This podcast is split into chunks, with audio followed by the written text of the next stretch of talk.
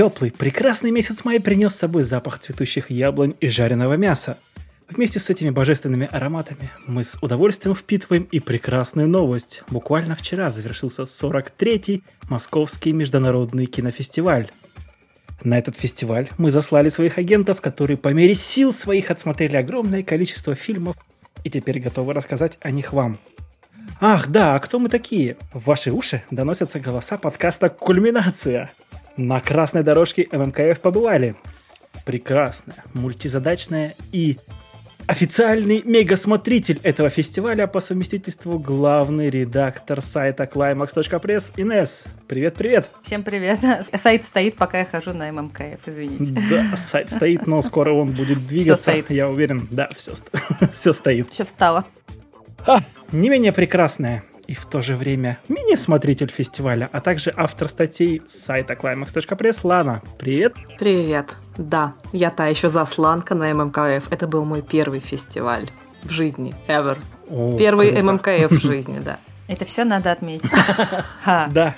Самая ленивая жопа проекта The Climax, о котором, кстати, вы больше можете узнать в описании, а также ведущий этого подкаста я, Андрей. Всем привет!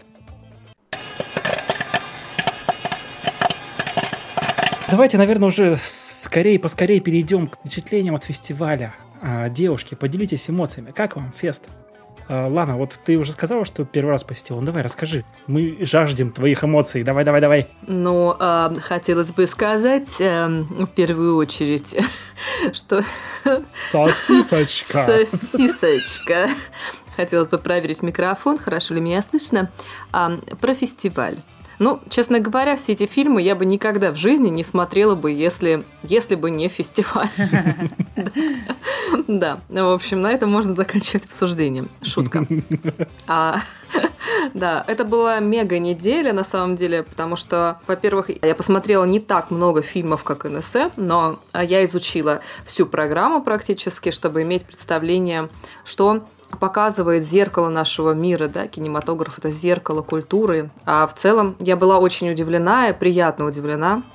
Работы были все, которые мне удалось увидеть. Необыкновенные, такие интересные темы. Я даже, ну, я очень, очень рада, тем более, что есть один маленький нюанс, который, наверное, улучшил мое впечатление в несколько раз. Некоторые фильмы мы с Инесс смотрели вместе. Мы же признаемся в этом, да? Да, это, это наша маленькая тайна была, но мы ходили на некоторые показы вдвоем и потом обсуждали, делились впечатлениями. Поэтому я передаю микрофон Инесс. Инесс, да, расскажи нам тоже свои впечатления, тем более буквально за эти полгода это получается второй фестиваль, потому что 42-й проходил когда в октябре, да, по-моему, если не ошибаюсь. Почти полгода прошло, чуть больше, и это, считай, второй фестиваль. И вот, насколько я помню, у тебя первый фестиваль вызвал такие э, немножко смешанные чувства. Негативные. Негативные, угу. да. Как прошел этот фест? О, я на самом деле, если сравнивать с прошлогодним фестивалем, во-первых, ну, мне кажется, осень вообще, в принципе, была упадочной. Может быть, я нагнала зря на фестиваль. Хотя, с другой стороны, нет, там э, другой набор фильмов был и, и другая повестка. Во-первых, мне кажется, до туда не все доехали, до самого фестиваля. Во-вторых, ряд фильмов, ну да, меня выключило, например, вообще. Пока, не знаю, по, по неопределенным причинам. И сейчас все было наоборот. Много сил, весна же, все дела. Не знаю, я как-то себе заранее наметила, какие фильмы я точно хочу посмотреть. Ну, была цель отсмотреть всю основную программу в прошлый раз. У меня этого не удалось. Я как не состыковалась с расписанием МКФ. То в этот раз я смотрела все фильмы конкурсной программы. Правда, некоторые из них, честно говоря, в полглаза, потому что было неинтересно. Не могу себя заставить смотреть фильм, если неинтересно. Я сажу, заглядываю в телефон, начинаю делать свои дела. Несколько таких фильмов было, и они меня вот вообще никак ничем не зацепили. Но в общем и целом могу сказать, что изоляция, видимо, повлияла. Очень многие фильмы происходят в одной локации, или все действие фильма происходит вообще в диалогах. То есть о том, что произошло или происходит, зритель узнает из разговора. Самого действия как такового практически нет. Мало таких фильмов, где есть действие. Ну, здесь же, получается, как раз дается шанс, может быть, раскрыться актером какой-то такой вот игре, диалогом ну, сильным. да, да. Кто-то раскрывается, а кто-то наоборот Ну, то есть э, есть диалоговые фильмы, в которых все происходит в одной локации. Например, вот один из фильмов «Счастливое предзнаменование». Это фильм из Индии. Пара едет на передних сиденьях автомобиля. Мужчина ведет машину, женщина сидит рядом. И они всю дорогу разговаривают, всю дорогу едут. Останавливаются, кто-то заходит в машину, там мать героини, по-моему, выходит. И, в общем, их э, микродрама, она не трогает совсем. Ну, то есть это один из тех фильмов, от которого я сильно отвлеклась, например. Или есть фильм, который мне было тяжело смотреть, поэтому я тоже стала отвлекаться. Это «Внутреннее сияние». Там женщина, которая живет в трущобах, она узнает, что у нее смертельный диагноз, а, типа боль в мозгу. У нее есть дочка, и она решает, что надо как-то пристроить дочку до тех пор, пока не произошла трагедия. И она предпринимает самые разные, там, ищет родственников дальних, чуть ли не пытается всучить какой-то чужой семье девочку, и вообще идет на крайние меры.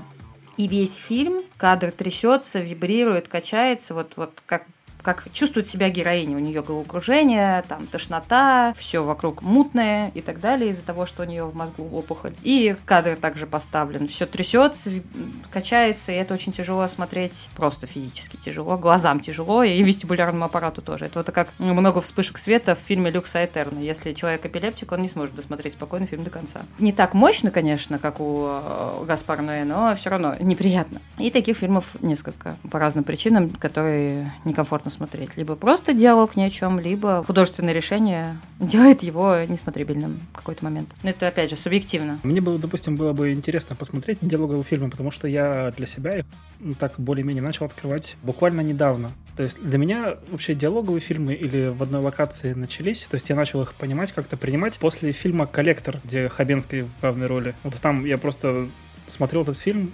затаив дыхание, весь фильм, где Хабенский, считает, один вытягивает весь фильм. То есть он там в одной локации в офисе в своем находится, и там постоянно какие-то разговоры по телефону. И я вот сейчас, наверное, посмотрел таких побольше фильмов пока как бы ознакомился. Ну, это как моноспектакль такой своеобразный. Ну да, получается. Угу. Мне кажется, что для таких фильмов нужно как минимум, чтобы харизма актера располагала или ну, обладала какой-то настоящей магией, чтобы удержать внимание зрителя, или это должен быть актер, творчество которого ты любишь, и идешь именно на него, уверен, что не разочаруешься. Не знаю, для меня кино всегда действие, поэтому чем больше чего-то происходит, какой-то движ, тем мне интереснее. Ничего с этим поделать не могу. И атмосфера, конечно, важна. Сама локация, как это все подается, операторская работа. Поэтому я не фанат таких фильмов. Мне кажется, что это такой вот прием, который берется от безысходности чаще, от какого-то недостатка в бюджете. Да, да. Проще же снять людей, едущих в машине, да, просто или в каком-то... Во-первых, недостаток в бюджете, но, с другой стороны, как он попал в основную программу. А во-вторых, мне кажется, кроме бюджета еще еще были ограничения какие-нибудь. Mm-hmm. Допустим, на площадке съемочной нельзя собираться больше какого-то количества людей, потому что пандемия. Ну, это да, да. Это все фильмы довольно новые. То есть нет фильмов, которые были сняты до пандемии, насколько я понимаю. Да, на самом деле, конечно, в ограничениях тоже скрываются иногда, скрывается потенциал, потому что они вынуждают быть креативнее, интереснее. Ну вот, вот как ты считаешь, э, вот эти диалоги, они были действительно такими содержательными и увлекательными. Можно, нельзя было оторваться или... У меня таких фильмов э, практически нету на памяти, чтобы я вот сказала, да, вот этот фильм так снят, и действительно оторваться невозможно. Просто сидишь и слушаешь. У меня есть фильм, который вот в одной локации происходит, и там как бы все на диалоге. Он прекрасен, называется «Вечеринка». Он, кроме того, что он длиной около часа, черно-белый, все происходит в одном месте, так там еще и Киллиан Мерфи, mm. вообще потрясающий актерский состав. Да, да, Киллиан Мерфи, конечно. Украсит любое кино. Что тут скажешь? На этом фестивале был один из тех диалогов фильмов, которые мне понравились.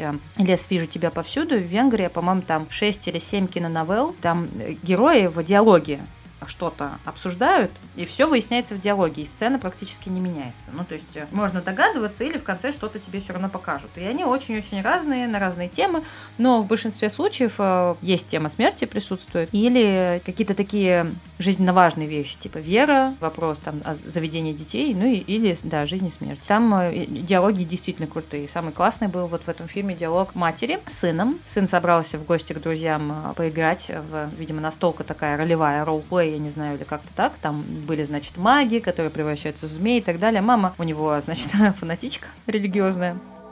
И она говорит, ты знаешь, кто такой змей? Кто, какое он имел место, значит, в, в истории нашего мира? И, короче, начался такой скандал, и сын, видимо, очень адекватный чувак, на вид лет 12. Он такой говорит, слушай, а с чего ты взяла, что я... Он говорит, ты должен уважать там людей, вот мнение, все дела. Он говорит, а с чего ты взяла, что я должен уважать верующих людей больше, чем всех остальных? А чем отличается религия от того, во что я играю? Уважай мою Библию. Типа, в чем прикол? Типа, самое главное и лучшее оправдание Бога то, что его не существует. Ну, вот такие как бы вещи. Мальчик, наверное, это супер круто, если мальчик 12-13 лет так рассуждает, но там прям диалог можно резать на, на цитаты, мемы и так далее. И это очень круто. Он, короче, просто говорит, мам, я тебя слушать сегодня не буду, короче, собирает вещи, просто уходит из дома. Совсем. Ну да, в таком возрасте, конечно. Круто так рассуждать. Ну, он спокойно очень с ней говорит, она истерит, пытается вырвать у него рюкзак, видимо, ну, потом действие скрывается за стенку и слышится удар, и, видимо, мать ударяет сына. Он выходит из-за загородки из-за стенки с рюкзаком, надевает его и просто выходит. И все, как бы ему нормас. Вот. Mm-hmm. И классно еще был диалоговый фильм «Благосердная ночь», где три мужчины с очень разной судьбой встречаются в баре. Э, они обсуждают вообще, что как, где. Там 1 мая, по-моему, в кадре. Изоляция, судя по всему, еще. Бар пустой. И каждый из них рассказывает историю, которая с ним приключилась. Конечно, там не без интриги, но их слушать очень приятно. И у них очень классные рассуждения. И классно очень разрешается ситуация, история. Хотя все происходит в одной локации и в основном между этими тремя героями. Дядьками уже сильно средних лет, финами, которые пьют за жизнь там и за все остальное. Mm. Вообще ничего общего с еще по одной. То есть, как бы Скандинавия, Скандинавия, но там совсем все иначе совсем другая атмосфера. И... Хотя бы потому, что еще по одной это Дания. Ну, это тоже Скандинавия, если просто сравнивать Скандинавию. Какой-то норвежский фильм еще был, кстати. Ну, еще по одной, да, как-то уникально отличилось. Мы даже сегодня мы о нем говорим. Ну да, кстати, да. Ну как о нем не говорить, если он все-таки взял Оскар? И Мац. Маца мы любим. Да. Это позиция редакции. Да, типа, да? это точно.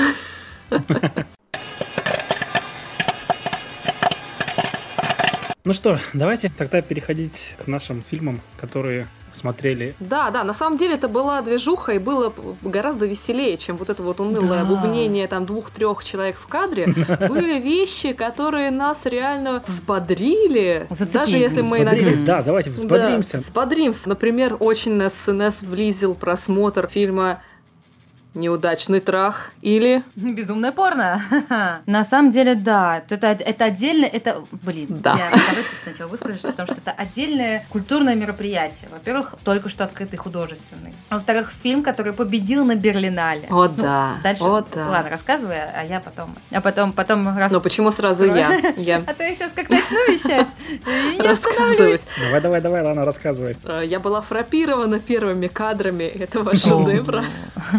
Ну-ка, ну-ка, ну-ка. Фильм 18+, и ничего удивительного, что именно спорно он и начинается. Ну, по-другому это назвать. Прям с неприкрытого? Прям с неприкрытого болта, я бы сказала. Члены, вагина. Ну, не члены, член, подожди, вагина, давай уже не будем преувеличивать. Там был всего лишь один, и, в общем, такой среднестатистический член. Член, да, я, я поправилась вообще-то, я поправилась. Член, вагина там были. Абсолютно документальные. Это был похоже на... Хом-видео. Хом, хом-видео. Они были с печатью? Что? С чем? Ну, ты говоришь... С э, печеньками. Документально, я говорю, они были с печатью? Документально. Ну ладно, пусть Ивана закончит, а я потом добавлю, что я так нормально там накинула винишко, да, прости. Да, да, дайте мне уже закончить. Я, я начала, в общем, и давай дайте мне закончить. А... Заканчивай. Сосисочка. Сосисочка была. Сосисочка была в кадре.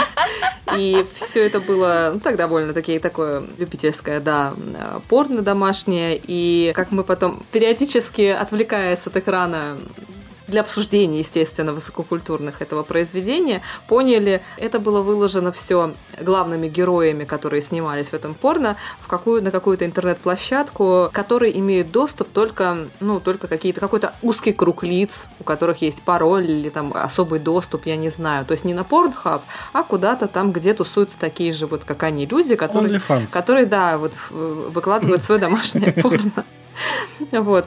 И как это бывает, в порно попало в сеть, и его посмотрели ожидаемо дети. И все бы ничего, если бы эти дети не оказались учениками героини порно. То есть эта женщина была учительницей истории, которая снимала порно вместе со своим мужем.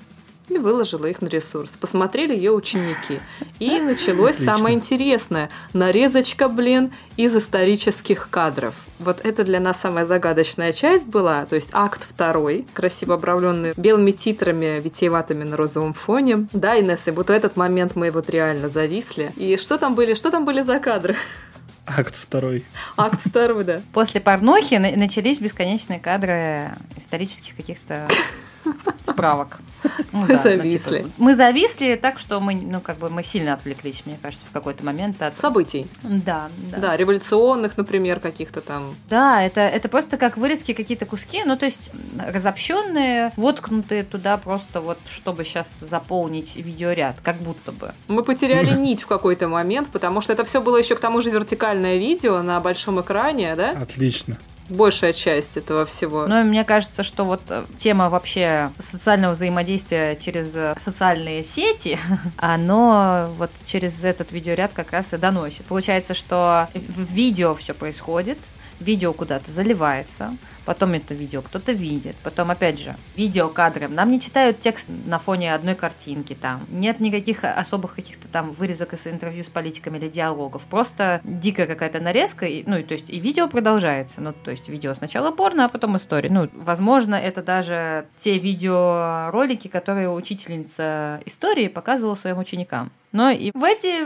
вертикальные кадры в какой-то момент, возможно, затесалось это как, э, значит, э, Тайлер Дёрден, когда работал э, киномехаником, по-моему, или что, он склеивал когда кадры, он периодически вставлял в фильмы для детей. И вот там типа бравый, бодрый, там, я не знаю, храбрый пес говорит голосом знаменитого актера, и на экране возникает это крепкий мужской член.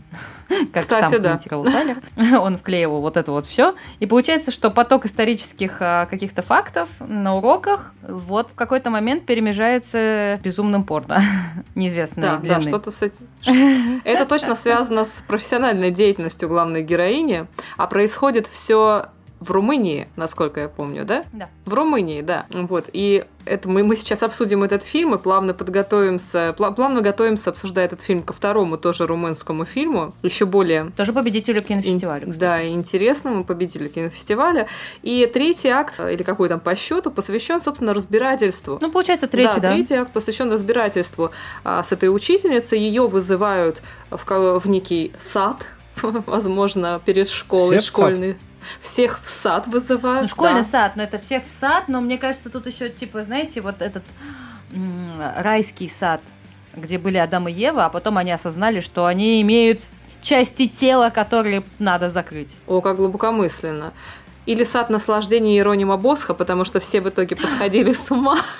Ну, да, цветы там. И обнажили свои пороки. В общем, бедную училку посадили за стол и стали ей пенять на то, что как же так же. Теперь вас будут увидеть не учителя истории, а порноактрису. Судить, судить. Стали ее судить, и уже дошло до того, что она не учитель, то, что она зарабатывает на порхабе, ее видели не раз, и она промышляет этим, этим делом м, достаточно долгое время. Ну, в общем, всякая чушь понеслась, люди стали одни слои смысловые наслаивать на другие, приплетать сюда свои личные какие-то истории, вспоминать былое и так далее и тому подобное подобное. В общем, разбирательство, которое могло быть спокойным и менее, менее, скажем, травматичным для всех участников, превратилось в балаган, и, естественно, каждый захотел на фоне этой несчастной попаданки, на фоне этой учительницы а, свое превосходство выразить. Попаданки. Попаданки, да, потому что она реально попала просто. Вот. И не обошлось без э, финала, э, да, вот тоже, как, как, как это сказать, угодить хотели всем, поэтому вариантов финала было три. Первый вариант там какой был, я не помню. Второй вариант я тоже не помню. Я, кстати, тоже. И третий вариант был. Нет, один вариант, что ее э, загнобили. Один из вариантов точно был, что ее загнобили. И как прочее, вон все дела, по-моему. Второй вариант был, где как раз, по-моему, ей кучу людей приносили цветы. Но все равно ее, по-моему, загнобили во втором варианте. Что-то там было а, такое. Ну и рассказывай про третий. А третий вариант. Ну, то есть надо тут отметить, что они все были в масках, и учительница тоже была в маске, да, это был период карантина. И вдруг внезапно ее одежда превращается в доспехи чудо-женщины, даже маска приобретает вид какого-то позолоченной, измятой пластины на лице. И ладно бы, если у нее в руке оказался только меч, короткий деревянный меч. Но нет у нее в руке, оказалось что-то, да. Андрей, ты зришь прямо туда, прямо в корень, в него. Мужской корень, да. И чем дело закончилось, что она сделала со всеми своими обвинителями, имея в руке такой снаряд, нетрудно догадаться. Да. Пишите свои догадки в комментариях. Господи. Нет, лучше не пишите. Они могут оказаться слишком неприличными. Но да, это было ужасно неприлично, но я думаю, что многие, наверное, в зале испытали чувство морального удовлетворения и солидарности с пострадавшей почти что оклеветанной женщиной. Да, конечно. Хотя- Скажи мне, ладно, ты бы хотел, ты, вот ты бы хотел кого-нибудь, э, не знаю, деревянным дилдо кого-нибудь отходить? Но пока я еще не сливала никакое хоум-видео, ни на какие чат, ни, ни в какие Да, здесь даже без хом-видео, мне кажется, просто... э, ресурсы и меня не обвиняли в подобном. Но если бы меня обвинили, побили, э, сломали нос и что там ее сделали, уволили бы, назвали проституткой, вот, э, ну, наверное, возможно, я бы хотела этим людям продемонстрировать свои чувства, как мне было плохо в этот момент. Я думаю, что эти люди почувствовали. А вот. Хотя, возможно, что-то более глубокомысленное заключалось в этом финале. Вот, Инесс, как ты думаешь? Может быть, тут какая-то аллегория была? Ну, Мне кажется, что, ну, все еще, мне кажется, что это просто значение такое, она имеет над ними власть, потому что они несколько часов подряд обсуждают ее очень непродолжительные действия, и оно на них влияет, и они не могут справиться со своими ханжескими какими-то комплексами и сдвигами, и э, шаблонами, и в итоге подпадают под влияние вот этой свободной внутренней женщины, которая не смущает не вести уроки истории и при этом записывать порно на закрытый сайт. Это как с Моргенштерном, да? Вот мы буквально перед записью обсуждали, что Украина запретила Моргенштерна, да? А ему от всего того, что его хейтят, ему от этого только лучше, потому что он только популярнее от этого становится. И вот ты еще его и пропиарил. Ну хорошо, Андрей, мы встретимся после подкаста. Я уже, я уже смотрю билет на самолет в твою сторону. Только дилда не хватает деревянная. Ой, кстати, у меня был план, у меня был план, если я У устроюсь... Инесс уже есть план. У меня был план, и я его скурила.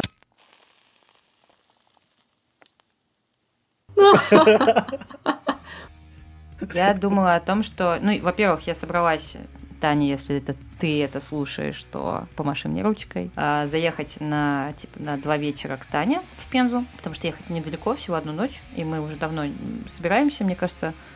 Когда в первый раз мы записывали подкаст, в первый раз пытались созвониться. Два года назад, мне кажется. И я прекрасно помню, как я шла в бар, и мы созванивались, и что-то обсуждали. Я была в баре, и вот было очень классно болтать об этом всем. Я прям помнила о том, что вот как-то кто-то там собирался вроде приехать, и э, это было такое классное ощущение вот на, на- на стыке между летом и весной, что вот скоро мы все увидимся.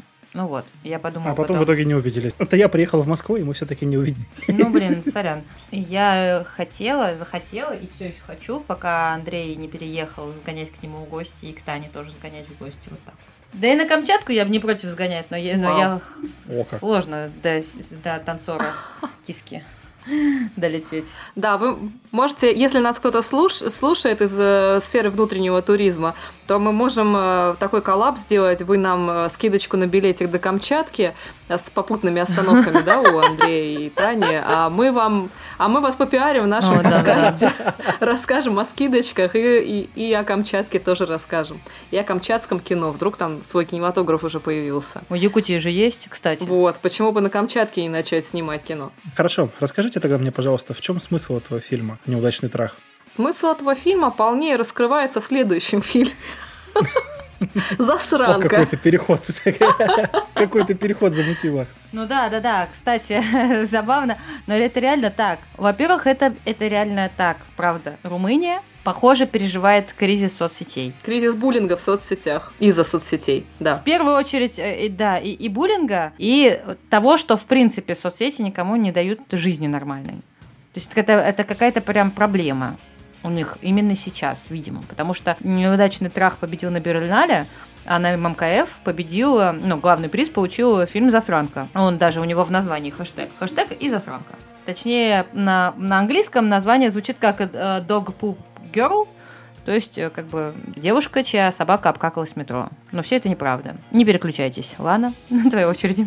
В аннотации к фильму говорится, что он основан на реальных событиях, произошедших в 2005 году в Корее, в Южной Корее, соответственно, да, где интернет все-таки есть. Вот, что там забулили и зашеймили девушку, которая не убрала за своей собакой, испражнившейся в метрополитене. Я не стала смотреть, что там было на самом деле, очень пожалела, потому что в фильме, о котором мы сейчас говорим, «Засранки», там произошло все, там началось все с благого намерения, которое реально вымостило дорогу в ад главной героине прямо в прямом и в переносном смысле. Вот представьте себе женщину средних лет, одинокую, работающую в банке, которая решила разнообразить свою жизнь, э, впустить в нее маленького четырехлапого ангелочка, песика, взять взять его не с дорогого какого-нибудь там, э, не из дорогого магазина, не, с, не от заводчиков, а из приюта. Да, бедную бедняжечку взять из приюта и дать ему сытую и счастливую домашнюю жизнь.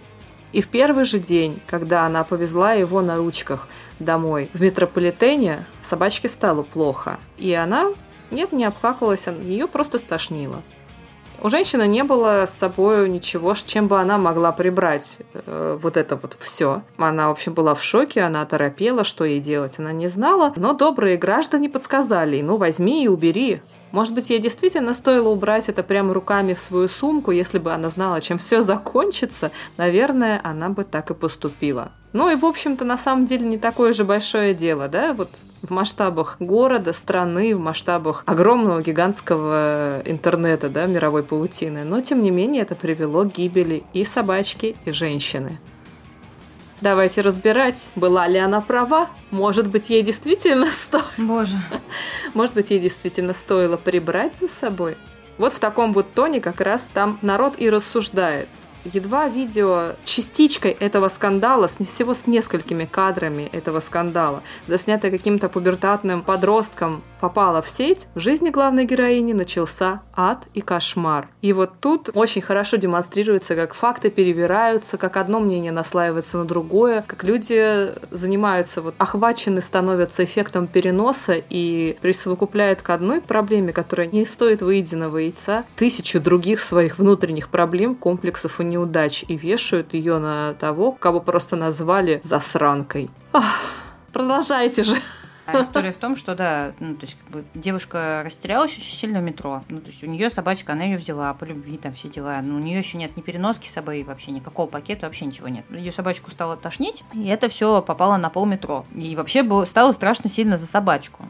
Но люди, не предлагая помощи и не беспокоясь о собаке, Просто стали орать и гнобить бедную девушку. Она растерялась, она говорит, да у меня ничего нет с собой, просто как бы девушка какая-то протягивает ей салфетку, ну знаете, такой носовой платок бумажный, там это вообще нереально было как-то применить к ситуации. Вот, но никто, в принципе, не пошевелился. Все стали еще больше кричать, а какой-то мужик даже, причем пожилой, что надо отметить, вот этот вот шаблон от, то, от того, что вот пожилым людям нужно уступать место в метро, что они всегда такие высокоуважаемые всегда учат лучшему, он здесь, ну, так, на всякий случай взламывается, потому что пожилой человек больше всех гнобит, больше всех орет, больше всех уделывается и вообще поднимает руку на девушку, пытается, по крайней мере. И в этот момент, да, что там происходит с ним, его как будто бы хватает инфаркт. Его как будто бы хватает удар. Ну да, вроде как. То есть он замахнулся, и тут у него рука заболела или еще что-то неизвестно. Суть не в этом. Никто ей не помогает. У меня возникает вопрос. Так. А вели бы себя так пассажиры метро, если бы у этой девочки была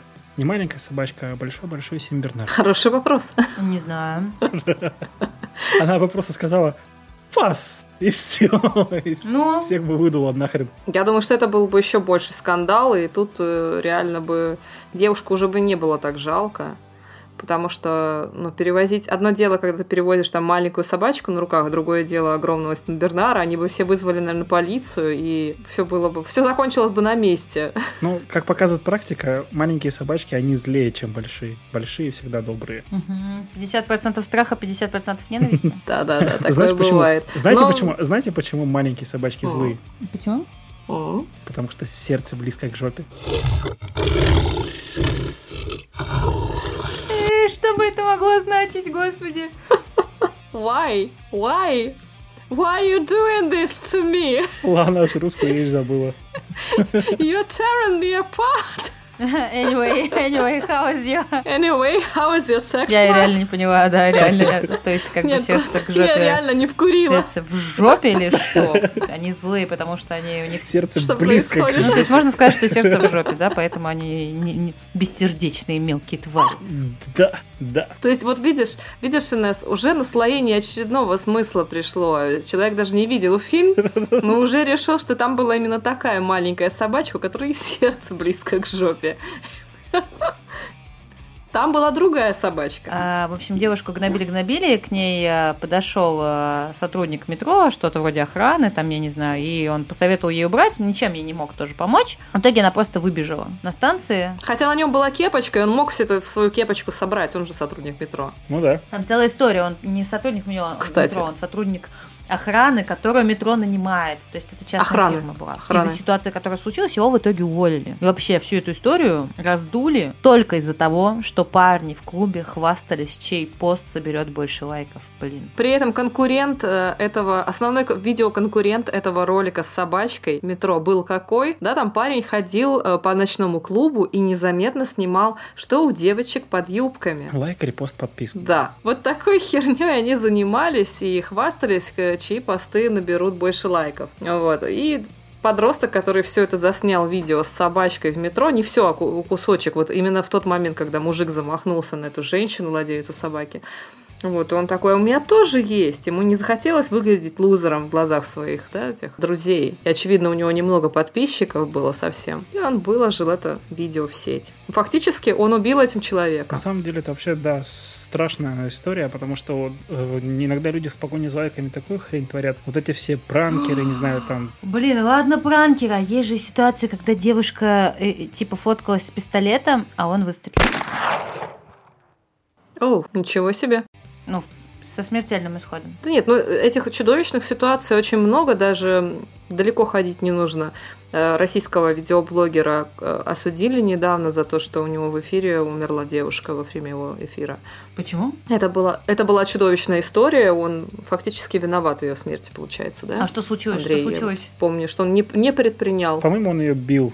Потом, Он ее бил, не предпринял ничего. да, ничего, ничего не предпринял, но он хорошо ее побил. Так. Хорошо здесь звучит э, в плане того, что сильно побил. И выгнал на улицу. Да, сильно побил и выгнал на улицу. В смысле, в прямом эфире бил девушку для что? Что- В смысле, чтобы Ну, там что? Я на самом деле подробности не помню. Там просто он побил девушку, это все было Люди смотрят эфире. такое видео. Выгнал на улицу, потом она вернулась, и он не скорую, ничего не вызвал, так оставил ее. Она у него, получается, в прямом эфире умерла. Ну, Это страшная история, на самом деле. Ужасно, ужасно. И непонятно, почему люди это смотрят, почему таких... Ну, то есть, очевидно, что его и контент был соответствующий. Они смотрят э, э, из любопытства, во-первых, а человек всегда тянется к тому, что ему непонятно, незнакомо и так далее. А во-вторых, мне кажется, очень многие люди тянутся к этому, чтобы понять, а что вообще произошло. То есть э, хайп порождает хайп. Чем хуже ситуация, тем больше внимания она привлекает, к сожалению. Можно привести такие ситуации, когда какое-то негативное действие, оно порождает забавные вещи. То есть, допустим, я вот знаю пример, где один из стримеров запустил стрим, сказал, я буду спать. И вы, типа, если хотите меня разбудить, типа, шлите донаты. Будет звон- звонить будильник. И люди всю ночь ему слали донаты, и он, короче, на этом заработал. А он не просыпался. А он нет, он просыпался, и им было бы прикольно просто его будить. То есть люди так, видимо, выпускали пар, ну и платили ему деньги, получается, за это, донаты несли. Вот это прикольный, да, случай. А вот когда идет такой негатив, просто, ну, не знаю, люди все дерьмо несут из себя иногда в интернет, и такие вот случаи возникают. Да, ужасно. А, вот э, получается, что для Румынии эта тема сейчас стала актуальна, да, а в Корее она произошла в 2005 году. Вот интересно, какие-то сейчас могут произойти случаи с простым человеком подобные, ну, аналогичные, чтобы он вдруг потерял работу просто, просто из-за того, Конечно. что какая-то тень легла, которая ну, скажем, что это, это было неоправданно. Вот как в фильме, это, этот буллинг был В неоправдан. прошлом году буквально в Твиттере была такая тема, тоже волна поднялась э, твитов о том, что там какие-то девушки признались, что вроде там то ли какой-то харасмент был, то ли что, я вот, если честно, точно не помню этой истории. И из-за этого там некоторых людей с довольно высоких постов уволили в э, компаниях, а потом оказалось, что это все фейк, и просто людей ни за что уволили. Мгм. Ну вот, оно до сих пор продолжается, и я уверен, в этом году уже что-то было в интернете подобное. Ну, люди пытаются захайпить вообще на всем, включая там придуманные какие-то истории. А, Люди же пытаются в интернете не свою настоящую жизнь показать, а что-то придуманное. И стараются либо что-то красивое сделать, либо совсем уж черное, не знаю, самое черное-черное доставать. Давайте вернемся, наверное, к фильму уже тогда.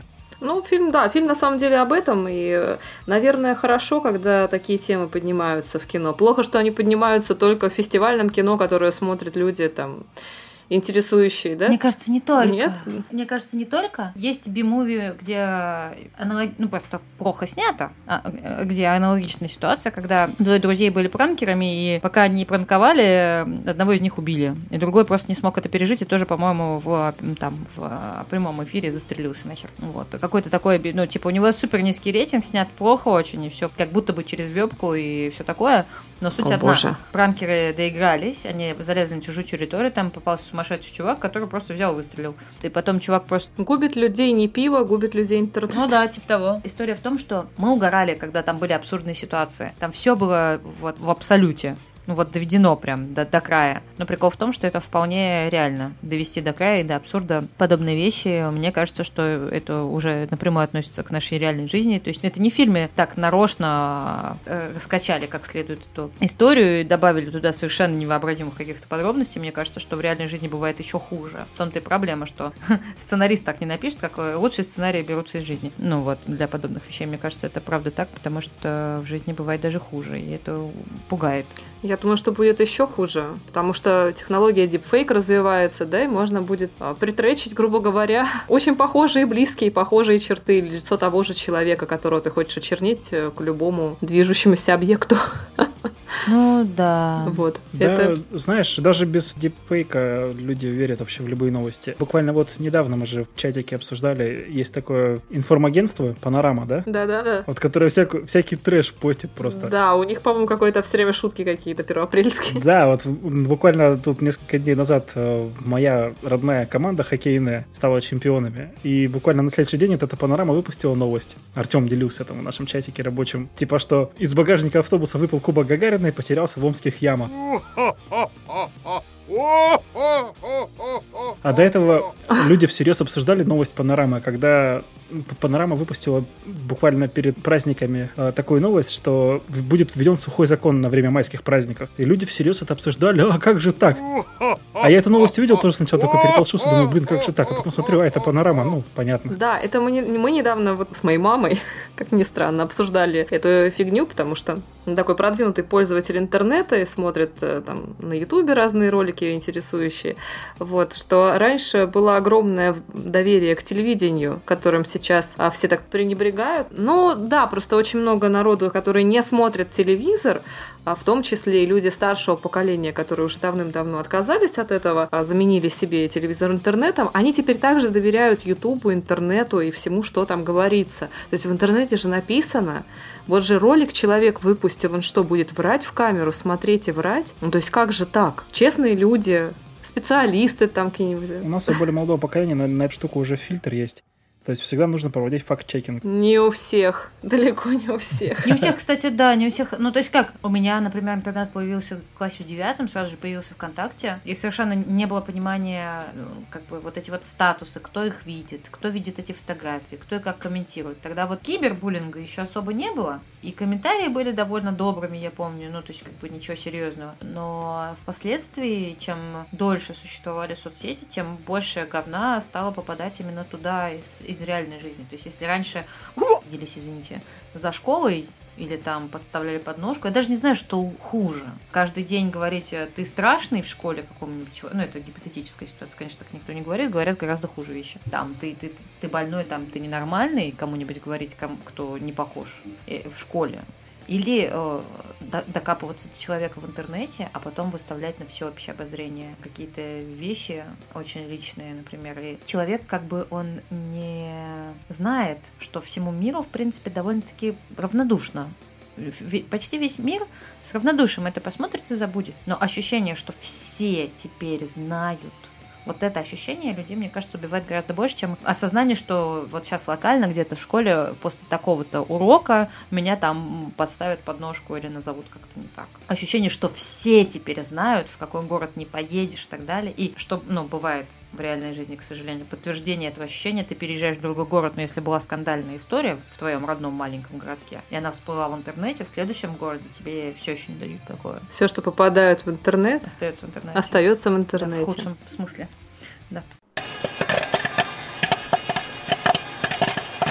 Что ж, давайте к следующему фильму переходить. «Ночь в Хайфе», да, это конфликт между Израилем и Палестиной. И вот этот фильм был интересен. Ну, там меньше его, мне, кстати, кажется, конфликт, даже там меньше политического конфликта, чем конфликта какого-то духовного и гендерного даже. Да, там политический конфликт ушел, очеловечился полностью. Он ушел на фон конфликтов э, социальных. И, наверное, это очень тон, вообще очень фильм тонко показал, что конфликтуют там, ладно, государства какие-то политические строят, там, э, ходы выстраивают, но как это все отражается на взаимоотношении людей и где это лучше всего будет видно, в какой локации, в каком месте. И выбрано было совершенно потрясающее место, какой-то ночной клуб, который находится, Бар, да, где-то, клуб, да, галереи, да. да, который находится Хайфе. на границе, да, практически, как там описано было, на Ну, границе. получается, что да, А, это портовый Хайфы? город, и вот так какой-то порт, там как бы есть все. Да, и он, это потрясающее место, действительно, это и галерея, и, и бар, и ночной клуб, там и танцуют, и общаются,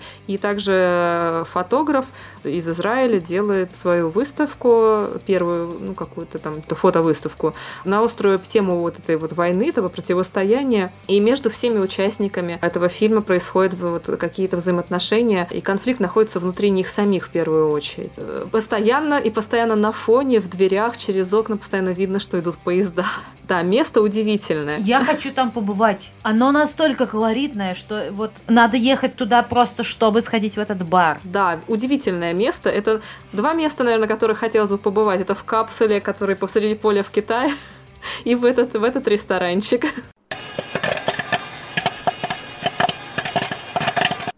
Что мы еще смотрели из убийственно хорошего? Фильм, о котором мы говорили, «Ночь в Хайфе», он вообще вне конкурсный. Э, Он в, в- он в программе, по-моему, «Мастера». Вообще программа «Мастера» 8,5 фильмов и фильмы, которых здесь не было, это чуть ли не более интересная программа, чем основная чем основной конкурс. Поэтому, если честно, я, э, кроме основного конкурса, старалась отсмотреть вот, вот из них. И очень много фильмов как раз было из 8,5 фильмов, почти все я там видела. Из мастеров кое-что видела, но там было мало. Мастера — это обычно те режиссеры, у которых есть уже какое-то имя, и они просто присутствуют. Как бы мы тоже здесь, но в конкурсе участвовать нам не обязательно. И фильмы, которых здесь не было, это, собственно, что-то вроде, например, «Неудачного траха», как э, призер Берлинале. Смотрите, про главный приз мы поговорили. Мы, кстати, у нас был небольшой спор, не, не, не спор, а дискуссия с Ланой. В какой-то момент ты такая, блин, засранка, классный фильм, но мне кажется, не могут же два раза румыны взять главный приз. А вот только что румыны на Берлинале взяли главный приз, не будут же они у нас тоже. Причем тема одна, соцсети. Я поставила на то, что она возьмет приз зрительской симпатии. Вот. Самое интересное, что получилось наоборот. Ну, то есть я, я сказала, да, наверное, потому что, ну, слишком, ну, дважды подряд как-то подозрительно. В итоге засранка взяла главный приз, а приз зрительских симпатий ушел, опять же, вот это повтор прошлого года. Приз зрительских симпатий в прошлом году, как и главный приз, взял фильм а, «Блокадный дневник», ну, о том, как женщина конкретно одна, ну, грубо говоря, это было по дневникам Ольги Бергольц, о том, как она пережила блокаду Ленинграда. А в данном случае «Человек Божий» о человеке, по имени Нектарий, о, о, патри- о патриархе, которого причислили к лику святых не так давно, несколько десятилетий назад. Насколько я помню, его изгнали каким-то образом его коллеги из Египта, и он прибыл на территорию Греции, туда, где он уже не- не считался гражданином, потому что там какая-то политическая история случилась. Это было на конец 19-го, начало 20 века. И фильм, в общем-то, о его жизни. Страна создания, насколько я помню, Греция, но режиссер русская. И в одной из главных ролей Саша Петров. И я такая, ну, понятно. Приз зрительских симпатий. У меня такое ощущение просто, что не на всех фильмах раздают э, квиточки зрителям. Ну, в общем, то, что блокадный дневник взял э, главный приз, меня тоже немного смутило и приз зрительских симпатий. Он специфично сделан и своеобразный, но я уже высказывалась на тему того, что, по-моему, все главные призы всегда будут о том, э, как у нас война прошла. Ну вот, ладно, идем дальше. Хорошо, что в этом году главный приз это про кибербуллинг и про неоднозначность вообще вот, вот любой ситуации, и про то, как она любая эта ситуация извращается посредством соцсетей по причине того, что кому-то просто надо высказаться в интернете на любую тему. То есть там еще была э, линия такая в фильме блогера, который, значит, ему надо высказаться, и он сначала говорит, что вот эта вот э, засранка, вот она такая плохая и так далее, а потом громит мамин пылесос в кадре. Да, но там действительно вот такой вот вид блогера как раз высмеивался, что он, ему просто нужны реально подписчики, деньги, хайп тупой, и Он использует для этого все, даже вовлекает свою маму и ломает действительно там пылесос во время своего эфира. Ну, естественно, очевидно, что это по договоренности все делается с мамой, она потом участвует в организованных им каких-то какой-то протестной акции, тупейшей совершенно. И он как раз и подогревает события, настолько их подогревает, что от этого загорается буквально. Вот тот вот чувак, который а, в метро э, работал ну, службы охраны, которого в итоге уволили. Он из-за этого прямо после этой демонстрации, после разговора с начальником охраны, который объявил об увольнении вот этого охранника, он прям поджигает себя. И это еще больше закручивает события. Человек с семью детьми, вдовец. Да, человек с семью детьми, бы. он теряет... Нифига, он это делает непонятно. Он теряет доход, он привлекает к себе таким образом внимание, его успевают потушить. Вот, естественно, он остается искалеченным, ужасно выглядит, и все эти травмы остаются при нем. Вот. Но в итоге он, да, и убивает главную героиню. То есть, если бы не было вот этого вот фактора... Он вот, вот вроде как убивает, то есть кома, не кома, непонятно, убивает ли, но продолжения фильма нет, и фильм довольно короткий, и мы нам остается гадать, ну, умерла да, ли она да. физически или морально умерла, или она не умерла, но как бы вы видите, что произошло. Да, да, да. То есть э, и финал там довольно интересный. Ну, а, действительно, очень хорошо, ну, да. что именно этой теме, это даже не, не, само, не только самому фильму, хотя мне, мне понравилось, как он сделан, и динамично, и актерская игра там довольно на высоком уровне. Вообще фильм хорош, да. Фильм я хорош. не ожидала, что он возьмет. Я не хотела верить, да я боялась в это верить, точнее, не хотела, не хотела, я боялась верить в то, что с такой повесткой, ну, действительно злободневный фильм возьмет приз. Потому что прошлый кинофестиваль меня разочаровал. Московский, в смысле. Едем дальше. Смотрите, специальный приз жюри взяли кровопийцы. Но тут ладно, лучше скажете, потому что я в какой-то момент из-за того, что смотрела фильм далеко от экрана, это была Третьяковка, инженерный корпус, а субтитры было плохо видно. Фильм был на немецком, поэтому просто слушать без субтитров я тоже не могла. Я немножко припоздала, и я поняла, что в какой-то момент просто уже ну, не могу уловить происходящее, мне приходится щуриться, хмуриться и так далее, и я решила, что я просто дождусь выхода его в стримингах, допустим, или еще как-то. Ну, общем, вот. Я не буду говорить, что я была привлечена особенностями немецкого языка на этот сеанс. Это был фильм, который завершил для меня, которым я завершила э, для себя фестиваль. вот, которым мы завершили фестиваль, а потом мы, мы праздновали завершение фестиваля. Доказывая еще раз, что совместное времяпрепровождение двух человеческих особей в офлайн режиме по-прежнему остается актуальным.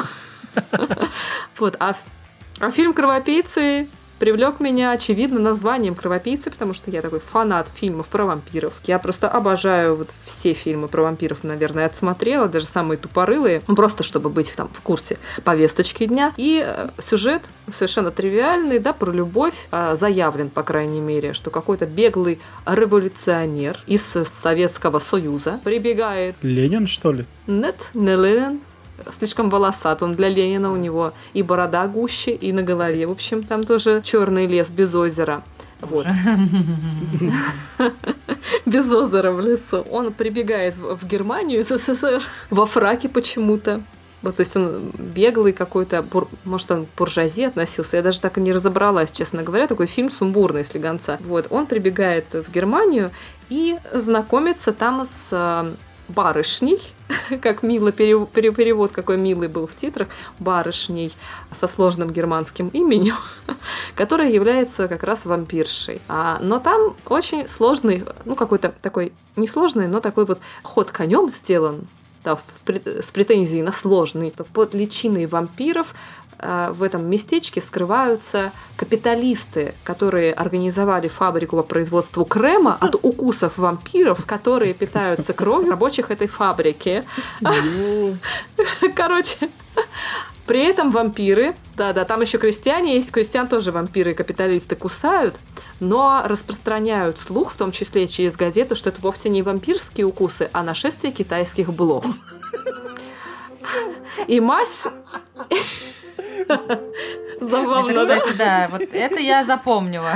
То есть такие две дыри на шее, это блохи покусали, чтобы знали на всякий случай. Китайские. Я хочу этот твой фильм посмотреть. Вот представляете. А, значит, при этом... Слушай, ну его надо реально внимательно смотреть, потому что все, ну, больше там... Картинка красивая, но все больше в диалогах, мне кажется. И там они довольно юмористичные, но из-за того, что вот у меня неудачная была... Сука, капиталисты кусают, блин. Серьезно, это не самая смешная э, деталь этого фильма, она просто очень важная. Я бы, честно говоря, пересказала вам просто весь сюжет, просто боюсь, вы уже не выдержите третий час обсуждения. Но это реально просто очень смешно, потому что когда эта фрау, которая, видимо, ищет своих, видимо, ищет вампиров, передает через своего слугу, которого она тоже покусывает периодически, а вот в шейку, а передает свою визитку, а вот она принимает этого беглого чувака за барона. Потом он является к ней в гости а, с украденной на гольфе бутылкой шампанского. А, они беседуют какое-то время. Она подмечает, что он не совсем похож на барона, а уж когда он ночью лезет в сейф, то она точно в этом уверивается. Но, тем не менее, что... Но он внешне он такой упитанный, да, похож. Вот, но э, что-то в ней он будоражит, и она в него влюбляется. Ну, настолько, насколько может влюбиться вампирша. И он в нее влюбляется, но он играет примерно как Цыганов. То есть он бы даже, если бы ненавидел ее, выражение лица бы не изменилось совершенно. Я там любви, по крайней мере, не увидела. Ну и, в общем, он начинает с нею тусоваться. А сначала он хочет сбежать и уплыть на корабле в Америку, но денег у него нету. И он, в общем, прикатывает к ней обратно туда э, тусить, чтобы немного денег раздобыть. А потом его затягивает притягивает вампирская любовь. Там случается целых несколько драм. И самая главная драма состоит в том, что он прикидывается э, киношником, то есть он прикидывается актером, э, который играл э, ни много ни мало Льва Троцкого. А, и что а, надо сказать, что этого персонажа зовут Левушка. Именно потому, что он играл Льва Троцкого в картине Эйзенштейна. В этот момент вставляют флешбеки, как в современном местечке а-ля Коломенское, да? А может быть и правда в Коломенском. Что-то похоже на Коломенское же было, да. Ну да, да, да, да, да, кстати, там. Да, да. Это Коломенское сто пудов, я уверена, что это оно, потому что это просто мой любимый храм, а с шатровым завершением подобных да, храмов да, практически да, точно. Он же просто после реставрации, я там давно уже не была, после реставрации он такой чистенький, беленький, я даже сразу не признала. Вот, и... А я не знаю, когда была реставрация? Да давно, наверное. Я уже не была там, наверное, лет шесть. 10, наверное, так. Ну, в общем, неважно. Слушайте, этот фильм не будет интересен мне, если там в конце все-таки не напали китайские блоги. Послушай, финал там достоин просто всего, потому что, во-первых, там показывают Эйзенштейна, конечно, а вот там есть рука Сталина, которой он приказывает вырезать сцены с участием Троцкого. И вот этот кадр э, на, на Эйзенштейна... Подожди, подожди. Да. Рука, рука Сталина, это как в этом, э, в Семейке Адамс, типа, это, знаешь, там вещь там у них есть, да, которая бегает, то рука такая. Нет, но можно додумать, что это такая рука Сталина из-за кадра такая хыщ-хыщ, как ножницы так. Вот, и ракурс такой, который на знаменитой фотографии Эйзенштейна, где он там э, вот, ну, рассматривает проявленные пленки, смотрит кино, вот так вот все это сделано при этом куча реквизита современного, просто огромное количество каких-то вещей, которые ну, выбивают как-то из этого всего и придают э, сюр сюрреализма немножечко вот этой всей истории. Но что, что получилось? Э, я ближе к финалу уже перейду, вот, чтобы наконец-то Андрей не, не мучился томительным ожиданием. Получилось, что местные жители все-таки не поверили, местные жители немцы не поверили, что их кусают китайские блохи.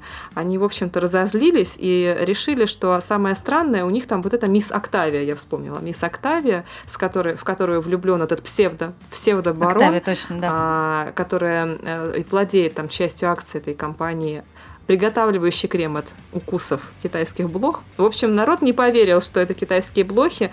А, они пришли с факелами ночью к поместью Октавии, чтобы ее прибить и барон стал защищать ее и поклялся, что к завтрашнему вечеру он найдет доказательства того, что вампир не Октавия, что вампир кто-то другой. А надо сказать, что представившись киношником, он Октавию заразил вот этим вот своим, значит, э, киноманством, и они все стали вместе снимать кино про вампиров. И в роли вампира у них, э, в роли вампира у них исполнил китаец, который делал из водорослей, э, короче, конкурент этих капиталистов, он тоже делал из водорослей крем, просто более дешевый и эффективный. Вот, и он снялся в роли вампира там в этом кино.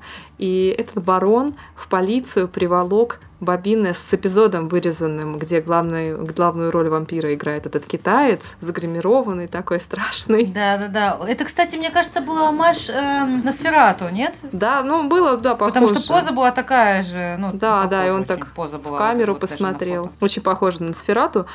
И Собственно, в, в одном из э, в продолжении фильма мы видим, что бедного китайца все-таки повесили. Так что китайские блохи, вампиры, летучие мыши. У этого фильма будет да. сиквел. И в сиквеле нам покажут, как это Октавия с этим бароном. У них рождается сын, который, вот такой вам твист, будет доктором Октавиусом, который выиграл в Человеке-пауке втором. Я, кстати, о нем тоже думала. Ну, ну фильмец, фильмец смешной. Смешной, местами забавный. Виды там чудовищно прекрасные. Чудовищно То есть, прекрасные, море, да. чудовищно, чудовищно прекрасные. Я бы смотрела и смотрела и слушала бы эту немецкую речь, потому что а, так захотелось на морюшка, простите. Я пойду поплачу сейчас пока в уголочек.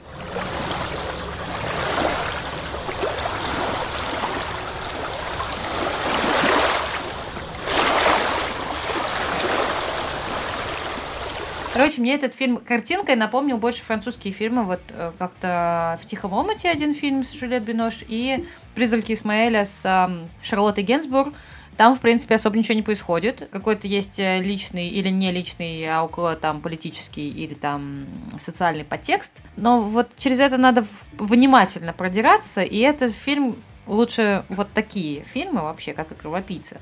Мне кажется, лучше смотреть в полном одиночестве дома, и очень внимательно. То есть, когда ты смотришь в кинотеатр, всегда кто-то шуршит, ходит там и так далее. Вдобавок, э, если язык оригинала, то субтитры надо видеть. А, к сожалению, в Третьяковке, ну, так себе. Экран в обеих Третьяковках ну, то есть, ладно, в, в новом корпусе экран висит высоко, он не такой уж маленький, и амфитеатр очень, очень высо... большой градус у амфитеатра, он резко вверх повышается. То есть человек, который сидит на предыдущем ряду, например, он, его голова на уровне моих коленей. Это удобно, то есть никто никому не мешает головой. Но, э, тем не менее, экран там не очень большой идеален в этом плане зал первый корон. Ну, ладно, не суть. А, мне кажется, что этот фильм надо внимательно смотреть, ну, там, дома или в доме с кем-то отдельно от массы людей и воспринимать это через свою призму без вот лишних звуков и так далее. Я поняла, что в моем случае вот не сработало. Я от него реально отвлекалась, и какие-то шутки я зацепила, заценила, и мне понравилось, а дальше, ну, я, правда, уже скатилась как-то в неинтерес. Поняла, что мне надо его пересмотреть. А с «Безумным трахом», в принципе, было так же, отчасти. Ну, есть несколько фильмов, которые я бы, наверное, хотела бы пересмотреть, просто чтобы как-то иначе к ним отнестись. А то сначала было неинтересно. Может быть, это зря.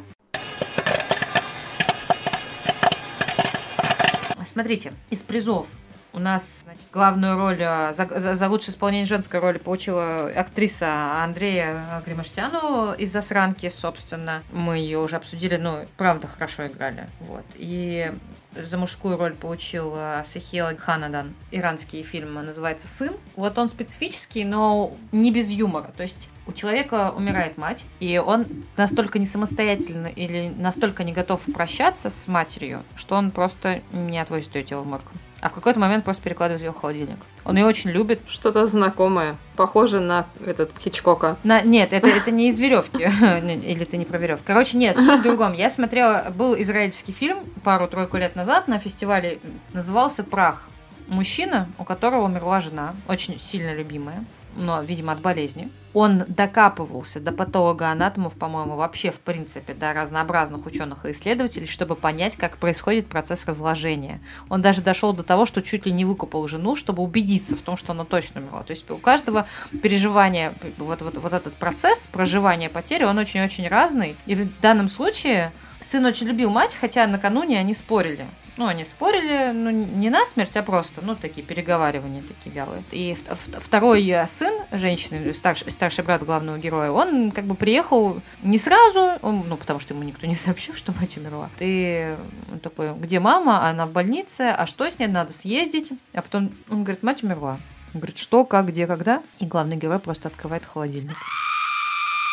И там очень много комичных ситуаций, и мне кажется, через юмор, особенно такого формата юмор, преимущественно черный. Ну, а так как это происходит в Иране, там как бы еще начинают приходить девушки, чтобы поддержать, чтобы как-то с ним пообщаться. Там, видимо, есть какая-то вот такая... Пришла какая-то девушка, которая оказывает услуги, она проводит с мужчиной час. Ну, то есть не, не в сексуальном плане, а, а просто, видимо, составляет компанию. То есть приходит женщина в платке на голове и составляет компанию парню, взрослому уже. А в какой-то момент выясняется, что ну мама же здесь, вот сейчас я тебе ее покажу, она, она как будто спит, и девушка сбегает. Ну или там с другой девушкой подобная ситуация была. И вот во всех этих диалогах очень много комичности, и э, отчасти, наверное, из-за того, что сам герой не, не понимает еще, что произошло, он просто ну, не может осознать этого. И в какой-то момент он, он этого не признает, поэтому мать продолжает лежать в квартире долгое время. И вот мне кажется, что такие фильмы очень важны. И вот, вот фильм «В прах», например. И, например, фильм еще был с... А, не помню, как зовут э, актера, ирландский фильм «Раскопки».